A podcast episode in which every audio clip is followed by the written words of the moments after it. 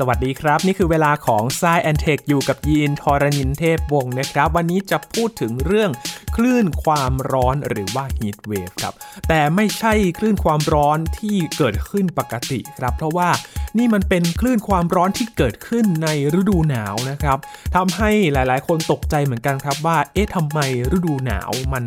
มีความอุ่นขึ้น แตกต่างจากฤดูหนาวทั่วไป โดยเฉพาะในยุโรปนะครับ ปรากฏว่าฤดูหนาวในปีนี้เนี่ยหิมะมันน้อยลงนะครับ หลายคนเล่นสกีไม่ได้เลย วันนี้จะมาคุยกันครับ ถึงการเปลี่ยนแปลงที่เกิดขึ้นบนโลกนี้กับอาจารย์บัญชาธนบุญสมบัติใน Science Tech ครับ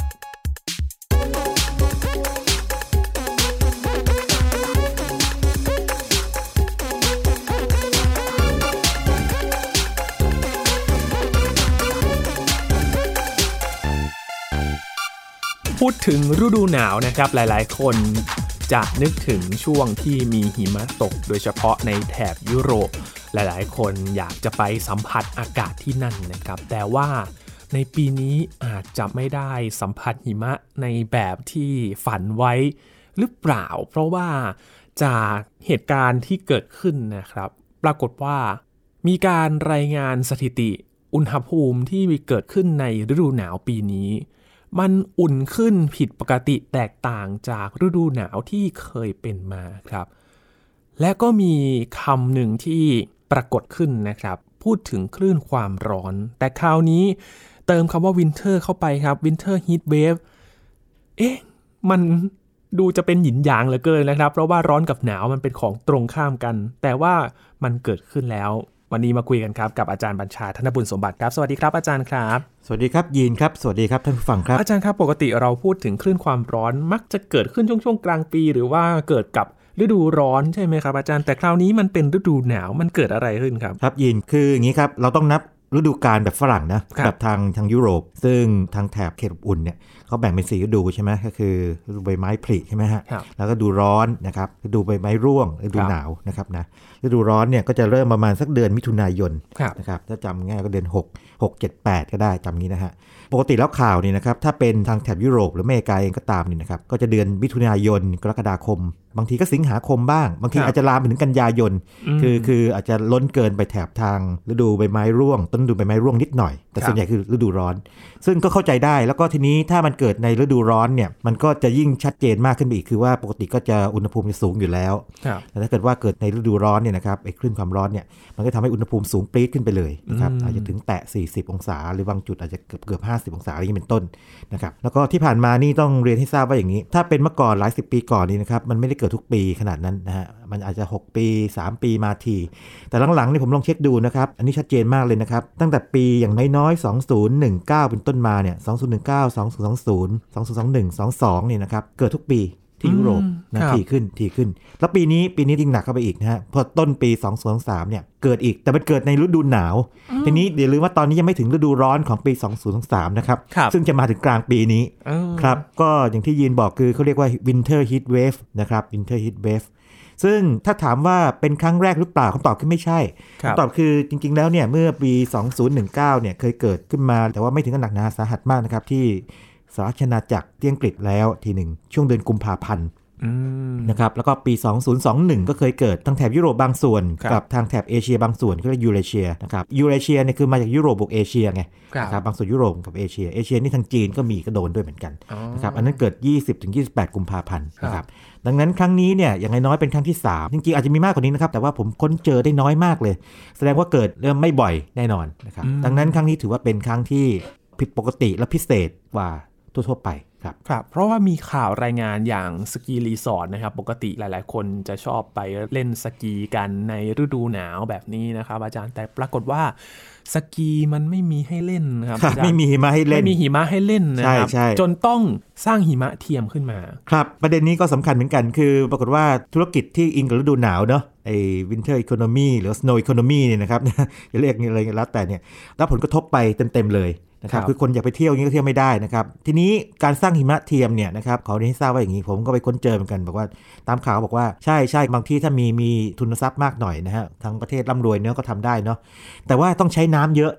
ฉช้น้ำมาเปลี่ยนเป็นหิมะไงนะ แล้วก็ต้องใช้พลังงานอีกโอ้เยอะอีกเหมือนกันนะ เพราะฉะนั้นมันก็เลยมีผลเรื่องคาร์บอนฟุตพิ้นอะไรตามมาครับนะเพื่อเอาเอาใจบริการ แล้วก็ถึงที่สุดแล้วเนี่ย มันก็ไม่สามารถสร้างหิมะได้เยอะเหมือนกับหิมะในธรรมชาติแท้ๆอื จริงไหมครับครับนะมันก็ได้บางส่วน ทีนี้ก็ตามข่าวเนี่ยก็พบว่าบางที่เนี่ยก็เปลี่ยนวิกฤตเป็นโอกาส เรียกว่าโอกาสเราก็ไม่แน่ใจนะคือแทนที่จะมาชวนมาเล่นหิมะเนี่ยบอกว่าคุณมาเรียกว่ามาปั่นจักรยานภูเขาแทนเลยเปลี่ยนกิจกรรมครับเพราะว่าภูเขาเนี่ยนะครับแทนที่จะถูกปกคลุมด้วยหิมะใช่ไหมฮะครับก็กลายเป็นหญ้าเขียวอ๋อนะครับๆอันนี้ชัดเจนมากถ้าดูภาพถ่ายดาวเทียมนะครับเอออย่างดาวเทียมที่โด่งดังมากเนี่ย Sentinel 2นะครับซึ่งถ่ายภาพแถบยุโรปเนี่ยเขาปกติช่วงเวลานี้นะครับของทุกปีเนี่ยนะครับก็จะขาวโพลนหมดเลย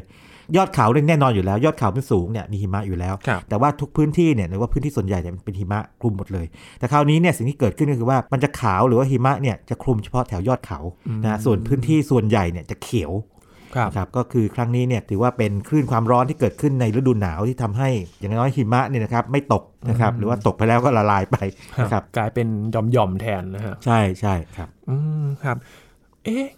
กลายเป็นว่ามันคือความผิดปกติหรือเปล่าครับของสภาพอากาศ เอ่อน่าจะถือได้เป็นอย่างนั้นนะครับ เป็น extreme weather event extreme ยังไงเนี่ยผมเรียนให้ทราบประการที่ 1 เกิดในฤดูหนาวนะคครัรับบสองเกิดในพื้นที่กว้างมากเลย คือครอบคลุมยุโรปเนี่ยเยอะมากนะครับหลายประเทศมากที่สำคัญคือว่ามันทุบสถิติสูงสุดในเดือนมกราคม คืออย่างนี้เดือนมกราคมเนี่ยของประเทศแถบทางยุโรปเนี่ย ก็เป็นฤดูหนาวเนาะครับอุณหภูมิควรจะเรียกเรียกเรียกว่าเป็นเลขตัวเดียวอะนะครับอืมหรือบางทีบางจุดอาจจะติดลบนะฮะครับยอดเขาเนี่ยแต่จะเลขตัวเดียวเช่น 5 องศา 3 องศา 2 องศา0องศาอะไรเงี้ยประมาณนี้นะฮะทีนี้ปรากฏว่ามันทุบสถิติขนาดที่ว่าอุณหภูมิสูงสุดในเดือนมกราคมของพวกสเตชันที่วัดอุณหภูมิเนี่ยนะครับพวกสถานีวัดอุณหภูมิเนี่ยทั้งหมด 5,000 รายการโอ้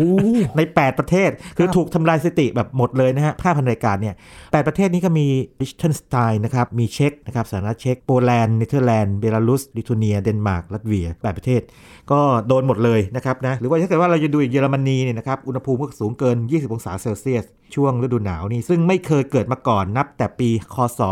1881 โอ้คิดดู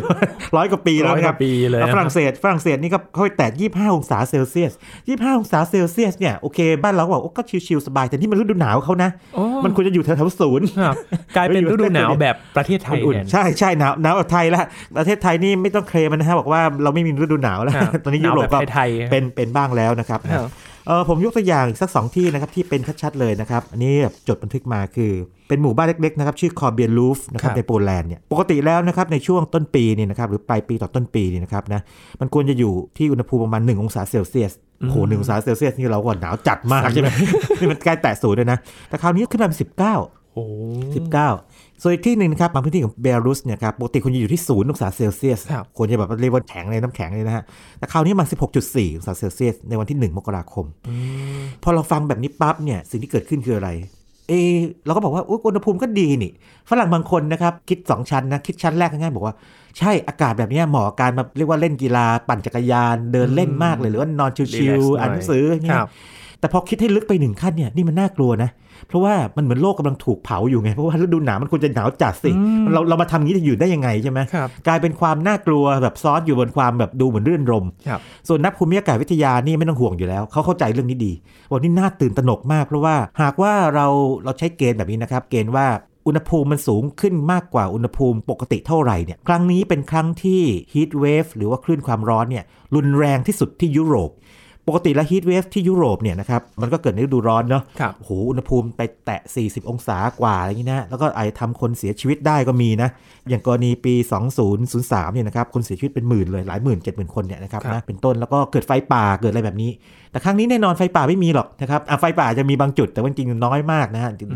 ตามข่าวข่าวคือไม่มีเลย แล้วก็ไม่มีผู้เสียชีวิตด้วยในแง่นี้นะเพราะอุณหภูมิมันดูเหมือนกับว่าดีสำหรับคนเนี่ยครับแต่ว่าสำหรับโลกนี่มันไม่ใช่แล้วนะครับอืมจุดสำคัญอยู่ตรงนั้นนะครับแล้วก็ที่สำคัญอีกเรื่องหนึ่งคืออย่างนี้ ปกติแล้วเวลาพูดว่าทำลายสถิติเนี่ยเราพูดว่า 5,000 รายการเนี่ยก็ฟังแล้วเยอะเนาะครับแต่ว่าคำว่าทำลายสถิติเนี่ยมันอย่างนี้ครับยิน ยินสังเกตไหมเวลานักกีฬาทำลายสถิติเนี่ยสมมติว่าวิ่งวิ่งร้อยเมตร หรือว่าจะกีฬาอะไรก็ตามเนี่ยโอ้โหมันแค่เสี้ยววินาทีเนาะครับคือมันน้อยๆไงหรือว่าถ้าเป็นเล็กๆเป็นคือค่ามันน้อยๆไงทำลายไปแค่ 0.01เอ่อหรือว่าไม่กี่เปอร์เซ็นต์อะไรเงี้ยครับแต่ครั้งนี้มันทำลายสถิติไม่ธรรมดายินแทนที่จะทำลายสถิติเป็นค่า0จุดเท่าไหร่องศาเซลเซียสเนี่ยครั้งนี้บางแห่งเนี่ยทำลายสถิติไป 5 องศาเซลเซียสนึกภาพไหมคือเกินกว่าเดิมไปแบบชนิดแบบล้นเกินไปเลยครับดังนั้นครั้งนี้ถือว่าเป็นคลื่นความร้อนที่รุนแรงมากหากใช้เกณฑ์ที่ว่า อุณหภูมิเนี่ยสูงกว่าค่าที่ควรจะเป็นเท่าไหร่ครับออืมครับ ทีนี้เราเห็นผลกระทบต่างๆที่ได้รับมาจะเป็นคนซะส่วนใหญ่ แต่ทีนี้อื่นๆอื่นๆมีครับยินมีแน่นอนเลย เอาเรื่องนี้กับธรรมชาติก่อนเลยนะครับนะพืชบางชนิดนี่นะครับออกดอกเร็วกว่าปกติ ถูกหลอกไงอุ่นอุ่นขึ้นอากาศอุ่นขึ้นนะครับ ในสวิตเซอร์แลนด์เนี่ยนะครับถึงขนาดที่กรมอุตุนิยมวิทยากับภูมิอากาศวิทยาออกมาเตือนเลย บอกคนที่แพ้ละอองเกสรพวก hazel ต้น hazel เนี่ยนะครับให้ระวังไว้ เพราะว่าจริงๆ แล้วไม่ควรจะเตือนในช่วงนี้ไงควรจะเตือนในช่วงฤดูใบไม้ผลินะครับนะบอกตอนนี้มันมาแล้วเพราะว่ามันอุ่นขึ้นเนี่ยพืชถูกหลอกครับจริงๆเรื่องพืชถูกหลอกเนี่ยบ้านผมก็เคยมีประสบการณ์นี้นะครับผมมีดอกไฟคำซ้อนนะฮะเอ่ออยู่ที่บ้านดอกเหลืองๆเนี่ยนะครับ มีอยู่ปีหนึ่งก็จะว่าสองสามปีก่อนเนี่ยจำเป๊ะๆไม่ได้นะแต่จำได้แม่นเลย ปกติแล้วมันจะออกดอกเฉพาะที่ช่วงหน้าหนาวนะครับเออคืออากาศเย็นปั๊บก็ออกมา ปรากฏว่าช่วงนั้นมันเนี่ยหนาวสองรอบ แล้วดันไปหนาวอีกทีเนี่ยใกล้ๆเดือนนี้แถวมีนาเมษาอย่างนี้ด้วยอืมอะไรประมาณนั้นนะฮะนี่พืชถูกหลอกได้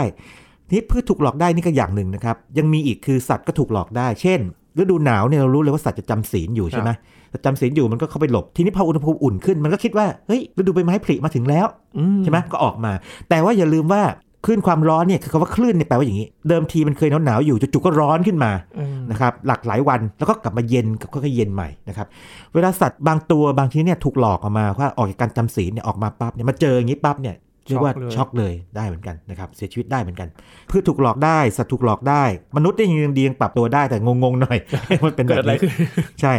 ทีนี้มันจะมีแง่มุมหนึ่งด้วยครับยีนที่เห็นว่าไม่ค่อยมีหิมะใช่ไหม หิมะเนี่ยมันเป็นเรื่องแปลกนะ คือเรารู้ว่าหิมะเนี่ยเป็นน้ำแข็งต้องเย็นแน่นอนต้องเย็น แต่ว่าหิมะเนี่ยเวลาไปคลุมพืชแล้วเนี่ยสิ่งที่เกิดขึ้นคือเนื่องจากว่าตัว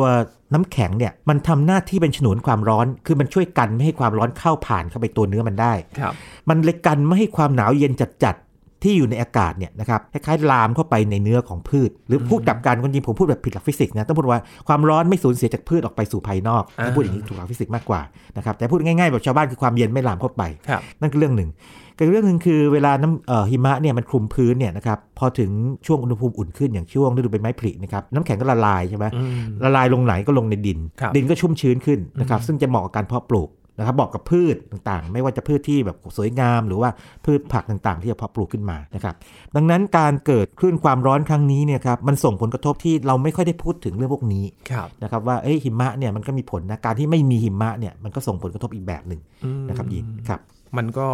กระทบไปเรียกว่าทั้งระบบนิเวศเลยก็ว่าได้ ใช่ใช่แล้วนั่นคือระบบนิเวศทีนี้ถ้าพูดว่าระบบเศรษฐกิจโดนไหมเฮ้ยเป็นเรื่องที่แปลกนะครับยิน ยินครับคือสงครามรัสเซียยูเครนเนี่ยนะครับฟังแล้วแปลกไหมเรามาพูดกันสงครามรัสเซียยูเครนซึ่งจริงๆผมไม่ได้ผู้เชี่ยวชาญเลยเลยนะครับแล้วก็รู้น้อยมากเรื่องนี้ แต่เรารู้ว่าอย่างนี้รัสเซียเนี่ยนะครับแน่นอนไม่พอใจประเทศในยุโรปที่เป็นหนุนยูเครนใช่ไหมครับก็ทำอะไรอะตัดแก๊สหรือว่าลดอ่าส่งการส่งแก๊สเนี่ย กะจะให้อะไรอะกะจะให้ประเทศในยุโรปเนี่ยหนาวไงขาดแคลนอ่าขาดแคลนพลังงานเพราะแก๊สเนี่ยเอามาใช้ทำความร้อนครับนะครับกะใช้อย่างนี้เขาเรียกภาษาอย่างนี้เป็นที่รู้กันเลยเขาเรียก general winter ในพลฤดูหนาวรัสเซียเนี่ยเวลาหนาวนี่หนาวจริงๆเลยนะคือเมื่อก่อนมันเคยมีเรียกว่าสงครามนโปเลียนกับรัสเซียนี่นะฮะที่เขาบอกว่านโปเลียนเอาชนะไม่ได้เนี่ยส่วนหนึ่งเนี่ยนะครับเป็นเพราะว่าฤดูหนาวจัดนี้อืมแต่บางคนก็บอกไม่ใช่หรอกแต่ว่ามันแค่เป็นตัวที่ทำให้แบบบุกรัสเซียไม่ได้แค่นั้นเองอะไรอย่างนี้นะฮะครับแต่ว่ามองในแง่นี้คือว่าไอ้ฤดูหนาวของรัสเซียเนี่ยมีทรงพลังมากในเชิงการเมืองด้วยครับแต่ครั้งนี้นะฮะจริงๆแล้วปูตินเนี่ยต้องการจะแช่แข็งประเทศเหล่านี้เทศนี้ใช่ อันนี้ไม่คำพูดผมนะครับ เป็นคำพูดของที่ปรึกษารัฐบาลยูเครนนะครับชื่อ ผมค้นมาเนี่ยนายอันโตนเกลาเชนโกนะครับนะเราไปค้นเสียงเป็นอย่างนี้เขาทวิตใน Twitter ในวันขึ้นปีใหม่หนึ่งมกราคมนะครับ2023เนี่ยบอกว่าปูตินต้องการแช่แข็งพันธมิตรของยูเครนและเอาชนะอืมยูเครนแต่กลับกันเลย แม้แต่สภาพลมฟ้าอากาศก็ยังเข้าข้างพวกเรา เป็นตลกลายไหมครับเป็นตลกลายจริง ๆ แล้วเนี่ย จริงๆ มันคงไม่ใช่ขนาดนั้นหรอกนะครับแต่ว่ามันก็เรื่องการเมืองก็เข้ามาปนๆอย่างนี้อยู่ แต่ว่าครับมันแสดงให้เห็นว่าอย่างนี้ ปรากฏว่ากลายเป็นโชคดีคือไม่ได้ถูกแช่แข็งอยู่ในช่วงนี้ครับปริมาณการใช้แก๊สก็ลดลงไป ราคาของแก๊สก็ลดลง เดิมที supply นะครับมีลดลงใช่ไหมแต่ว่า demand มันสูงไงนะครับอืมอันนี้รู้ว่าอุปสงค์อุปทานนะครับนะราคาก็พุ่งขึ้นปรี๊ดเลยราคาอืมแก๊สพุ่ง ในช่วงเกิดขึ้นความร้อนเนี่ยราคาของแก๊สลดลงไปเลยนะครับโอ้นะเอ่อเป็นอะไรที่เราก็คาดไม่ถึงอีกเหมือนกันใช่ไหมว่าครัจะมีข่าวแบบนี้ แล้วมันเกี่ยวพันกับเรื่องของการเมืองได้ด้วยเออเศรษฐกิจได้ด้วยอะครับสองอย่างเลยครับกลายเป็นว่าจะดักทางเขาแต่ว่าเอ๊ะสภาพอากาศไม่เป็นใจ ใช่ใช่ทีนี้แน่นอนว่าถ้าคิดขึ้นไปให้ลึกอีกเนี่ยจริง ๆ แล้วขึ้นความร้อนมาแล้วก็ไปครับใช่ไหมครับดังนั้นเนี่ยนะครับในหน่วยข่าวกรองพลเรือนนะครับชื่อ Euro Intelligence เนี่ยนะครับเขาก็บอกว่าเราเตือนว่าอย่าชะล่าใจนะ คือเขาเป็นที่รู้กันไงว่าคลื่นความร้อนก็ไม่ได้อยู่กับเรายาวๆอย่างนี้จนกระทั่งทำให้ไอ้ราคาแก๊สมันต่ำอย่างนี้นะเดี๋ยวสักพักก็ต้องไปเพราะฉะนั้นประเทศในยุโรปเนี่ยต้องร่วมมือกันครับจัดการวิกฤตพลังงานครั้งนี้นะครับอันนี้ก็เป็นอะไรที่อ่านแล้วก็แปลกใจเหมือนกันว่าเฮ้ยมีข่าวแบบนี้ครับข้างบนในเรื่องข่าวลมฟ้าอากาศด้วยนะครับรัสเซียยูเครนมาด้วยเหมือนกันนะครับครับทีนี้ครับอาจารย์ย้อนมาดูสาเหตุกันว่าอ่ามัมันเกิดอะไรขึ้นครับ เรื่องสาเหตุเนี่ยผมต้องบอกก่อนนิดหนึ่งนะผมพยายามค้นเยอะเลยนะครับปรากฏว่าสิ่งที่เกิดขึ้นคือในสื่อเนี่ยนะครับหรือว่าในองค์การสถาบันวิจัยต่างๆนะครับยังไม่ได้ระบุชัดๆนะครับนะแล้วก็ปรากฏว่ามันมี 2 แนวทางด้วยครับที่เจอกันเยอะมากนะครับเป็นแนวทางที่อิงทางฝั่งอเมริกา บอกว่ามันเกิดฮีทโดมนะครับฮีทโดมคือไอ้โดมความร้อนขึ้นมาซึ่ง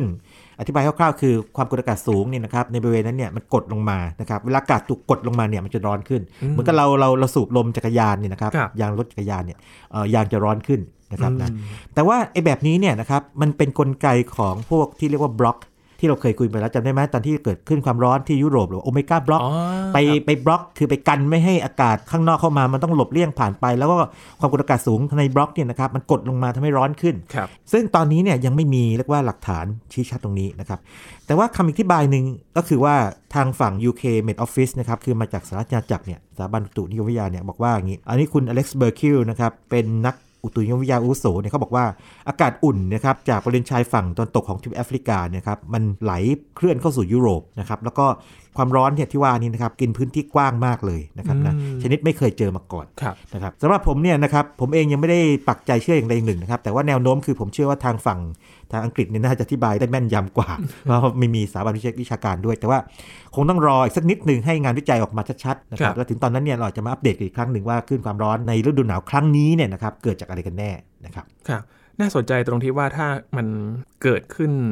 ทุกๆปีแบบนี้นะครับ น่าจะมีข้อมูลที่น่าสนใจสำหรับการศึกษามากๆเลยนะครับ ครับ ก็ช่วงหลังเนี่ยก็ 2019 นะ 221 แล้ว 2022 ต่อ 23 นะครับครับเตือน3แล้วนะครับ ดังนั้นเนี่ยผมคิดว่าเอ่อวงการวิชาการคงเริ่มตื่นตัวขึ้นมาแล้วล่ะนะครับว่าเอ้ย ขึ้นความร้อนในฤดูร้อนเนี่ยรู้จักกันดีพอสมควรแล้วอเมริกานี่เกิดบ่อยมากอืมนะครับแล้วก็ยุโรปก็เกิดบ่อยมากถี่ขึ้นเรื่อยๆด้วยนะครับแล้วก็รุนแรงก็แล้วแต่ครั้งนะครับแต่ครั้งนี้เกิดในฤดูหนาวแล้วก็รุนแรงด้วย รุนแรงในแง่ที่ว่าอุณหภูมิเนี่ยมันสูงขึ้นมาก แม้ว่าไม่ได้รุนแรงในแง่ของการทำให้เกิดความเสียหายอืมนะครับทั้งชีวิตและทรัพย์สินอะไรแบบนี้มากมาย แต่มองในแง่หนึ่งเนี่ยก็สร้างความเสียหายเชิงเศรษฐกิจคืออย่างสกีรีสอร์ทอันครันั้บนก็ส่วนหนึ่งซึ่งเขาต้องปรับตัวกันไปนะแต่ว่าไม่ได้เกิดความเสียหายประเภทไฟป่านะซึ่งโอ้โหแบบอันนั้นก็รุนแรงโอ้ซ้ำซ้ำซ้อนเข้าไปอีกหนัมเลยนะครับอาจารย์ครับถ้ามองเปรียบเทียบ heat wave นะครับในพื้นที่ต่างๆ เพราะมันมีหลายพื้นที่เหลือเกินนะครับ นอกจากยุโรปที่เราจะได้ยินบ่อยๆ แล้วสหรัฐอเมริกาก็มีเหมือนกัน หรือว่าในแถบทางเอเชียของเราก็มีคลื่นความร้อนที่ได้รับผลกระทบเหมือนกันนะครับครับอาจารย์ทางเอเชียนี่ก็มีญี่ปุ่นนะคครัรับบที่เคยเป็นข่าวญี่ปุ่นเนี่ยจะเจอกลไกที่คล้ายๆฮีทโดม แต่เขาไม่เรียกฮีทโดมนะเขาเรียกว่าเป็นความกดอากาศสูงที่ระดับสูงคืออย่างนี้ ผมเคลียร์คำนี้ก่อนนิดหนึ่ง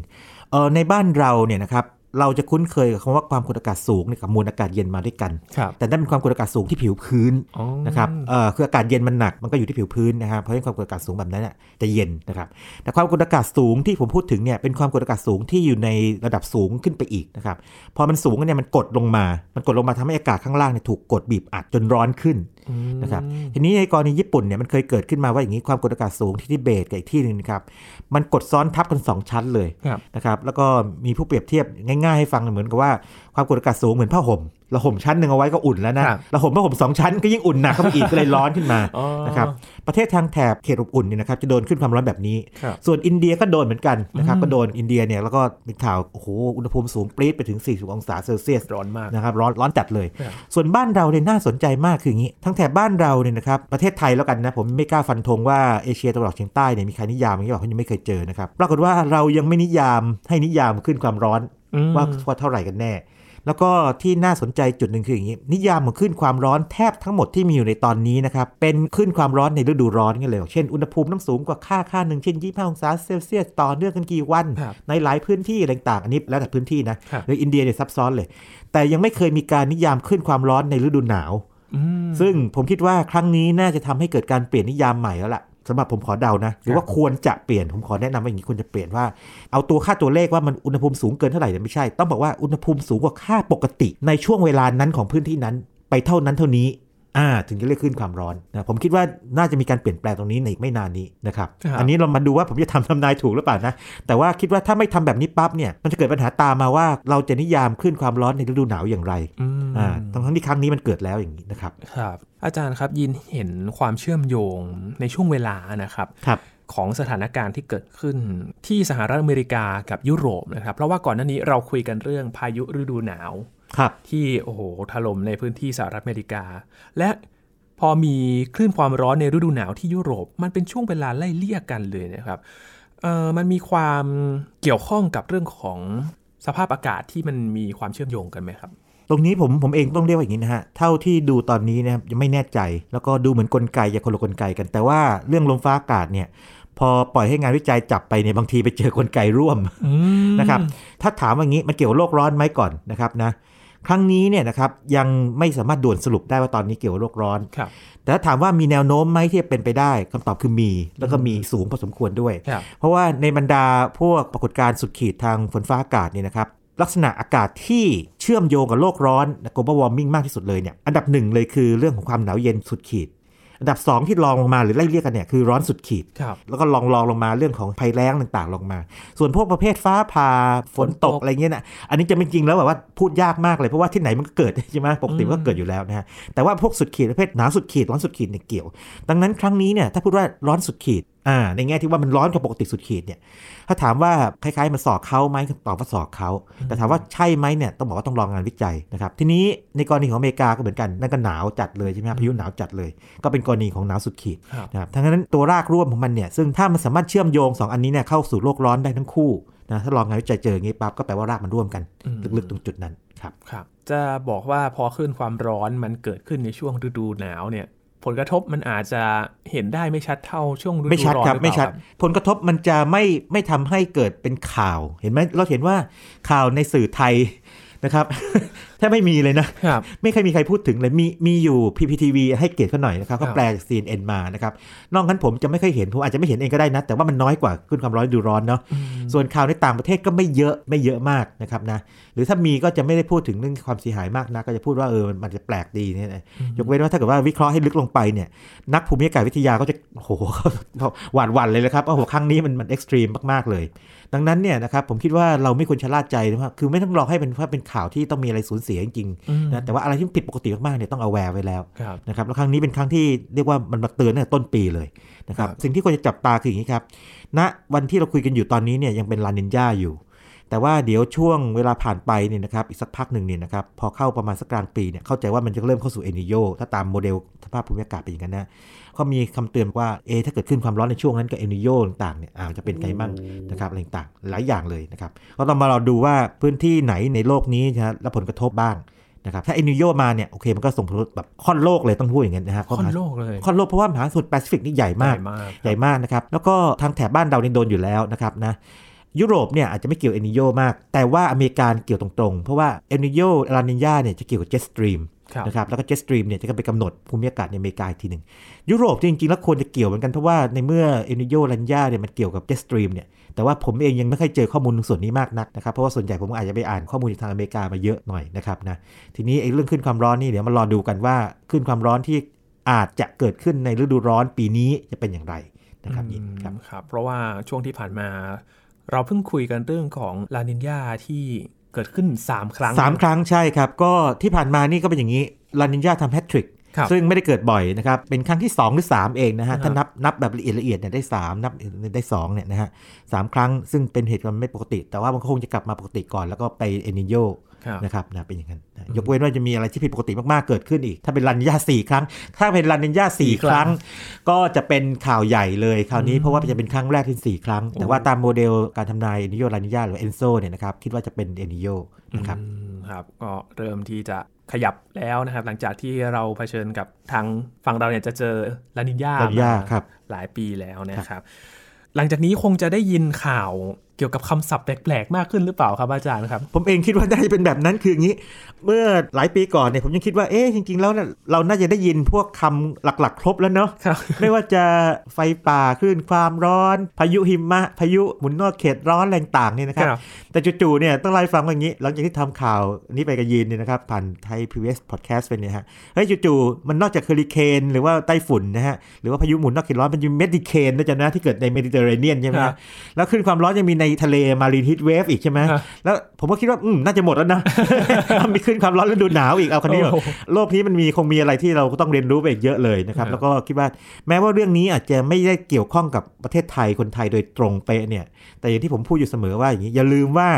เรามีสิทธิ์จะเดินทางไปยังที่ต่างในโลกได้อืมแล้วถ้าเกิดว่ามันเกิดเหตุการณ์แบบนั้นเนี่ยเราจะได้ปรับตัวถูกต้องครับมีการเตือนกันว่ามันเกิดเหตุการณ์แบบนี้นั่นเลยเข้าใจคืออะไรนะครับนะแล้วก็อย่าลืมว่าแม้ว่าเราจะไม่ได้ไปเนี่ยนะครับแต่สิ่งที่เกิดขึ้นคือเราควรจะทำความเข้าใจครับให้ดีนะฮะว่าในวันหนึ่งบ้านเราอาจจะมีอะไรแปลกๆอาจจะไม่ไม่ใช่ขึ้นความร้อนฤดูหนาวเราเราอาจจะคุ้นกับไอ้เรื่องความร้อนในฤดูหนาวเนี่ยจนเป็นปกติแล้วโอ้เราเลยไม่ตื่นเต้นอะไรกับมัน แต่ว่าอาจจะมีเหตุการณ์ที่ผิดปกติมากๆเนี่ยเกิดขึ้นเราจะได้ไหวตัวทันแล้วก็ครับรับมืออย่างถูกต้องครับนะครับเพ ราะว่ามันมีสิทธิ์ที่จะกระทบต่อชีวิตแล้วก็ทรัพย์สินด้วยนะครับ ใช่ถูกต้องครับถ้าเกิดเหตุการณ์ที่มันเป็นสุดขีดเกิดขึ้นในเรื่องของสภาพอากาศนะครับ เพราะว่าเราก็อาศัยอยู่บนโลกนี้อะไรเกิดการเปลี่ยนแปลงย่อมส่งผลกระทบต่อทุกชีวิตบนโลกเลยนะครับ วันนี้ขอบคุณอาจารย์บัญชามาก ๆ เลยยินครับดีมากครับ นี่คือ Science and Tech นะครับ คุณผู้ฟังติดตามรายการของเรากันได้ที่ www.thaipbspodcast.com ครับรวมถึงพอดแคสต์ช่องทางต่าง ๆ ที่กำลังรับฟังเราอยู่นะครับ ฟังเรื่องวิทยาศาสตร์เทคโนโลยี และนวัตกรรมกับเราได้ที่นี่ทุกที่ทุกเวลากับไทย PBS Podcast ครับ ช่วงนี้ยีนทอรานินเทพวงศ์พร้อมกับอาจารย์บัญชาธนบุญสมบัติลาไปก่อนนะครับ สวัสดีครับ